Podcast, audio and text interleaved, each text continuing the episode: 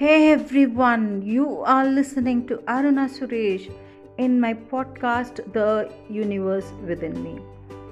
In my podcast, I share inspirational stories and motivational words. And if you find it interesting, please like, share, and subscribe. And the episode begins. Today's title is Christmas Spiders. This is written by Margaret Theophil in the Speaking Tree column in Times of India. Thank you, Times of India, and thank you, Margaret, for sharing this wonderful story, unheard story, a lesser known story. The legend of Christmas spiders is about respect for role of all creatures, big and small. A lesser known story was told to me when I noticed a small sparky spider ornaments on a friend's tree. She told me her aunt was from Ukraine, where the story is quite well known.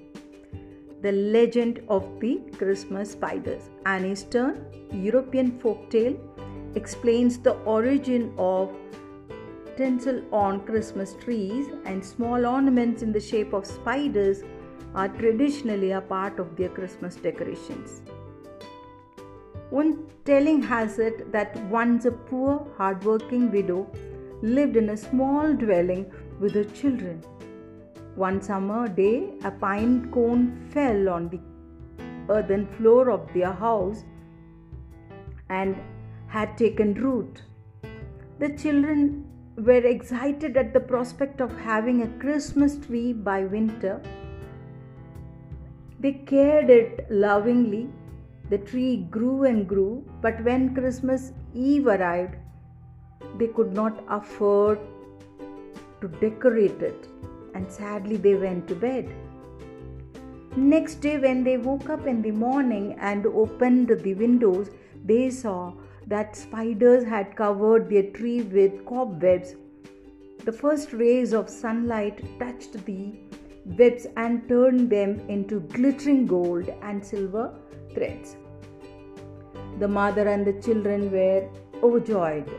The story goes on to say that from then on they never lived in poverty again, and this is one reason spiders in that part of the world are considered to be so lucky.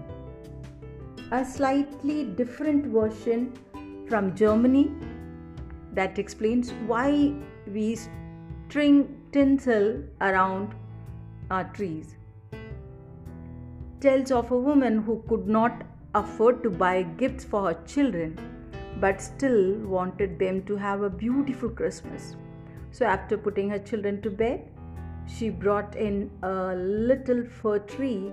She cleaned the house from top to bottom, then decorated the tree with red berries, candles, ribbons, and whatever bright, colorful things the she could find around the house.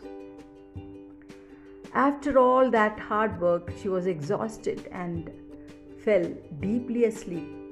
She had cleaned her house so well that it was spotless without in a single speck of dust. As she swept and dusted thoroughly, the spiders had all fled to the antique, but they were curious to see the decorated Christmas tree. So they crawled out from the antique once the house was silent and headed towards the Christmas tree. The tree seemed so huge and so tall to them that they could only see the decoration placed on the very top of it. So they swam around the tree, over the tree, enjoying all the decorations and leaving trails of webs behind them. Eventually, the entire tree was lightly blanketed with soft grey spider cobwebs.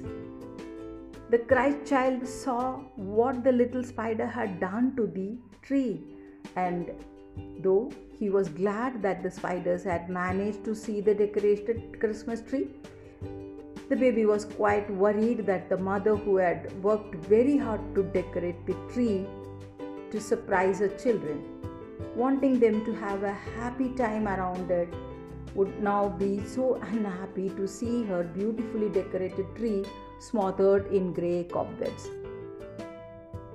So the Christ baby gently touched the dull webs that the spiders had left behind and turned them to gold and silver. On the following day, the family woke up only to see a colorful Christmas tree glittering with gold and silver. So, ever since then, families celebrate this draping the Christmas tree with shining gold and silver tinsel. Like any story that gets told over the years and in many places, this one too has more than one version, but all point to teachings of simple joys and kindness and respect for the role of all creatures big and small. Wasn't it wonderful? For listening.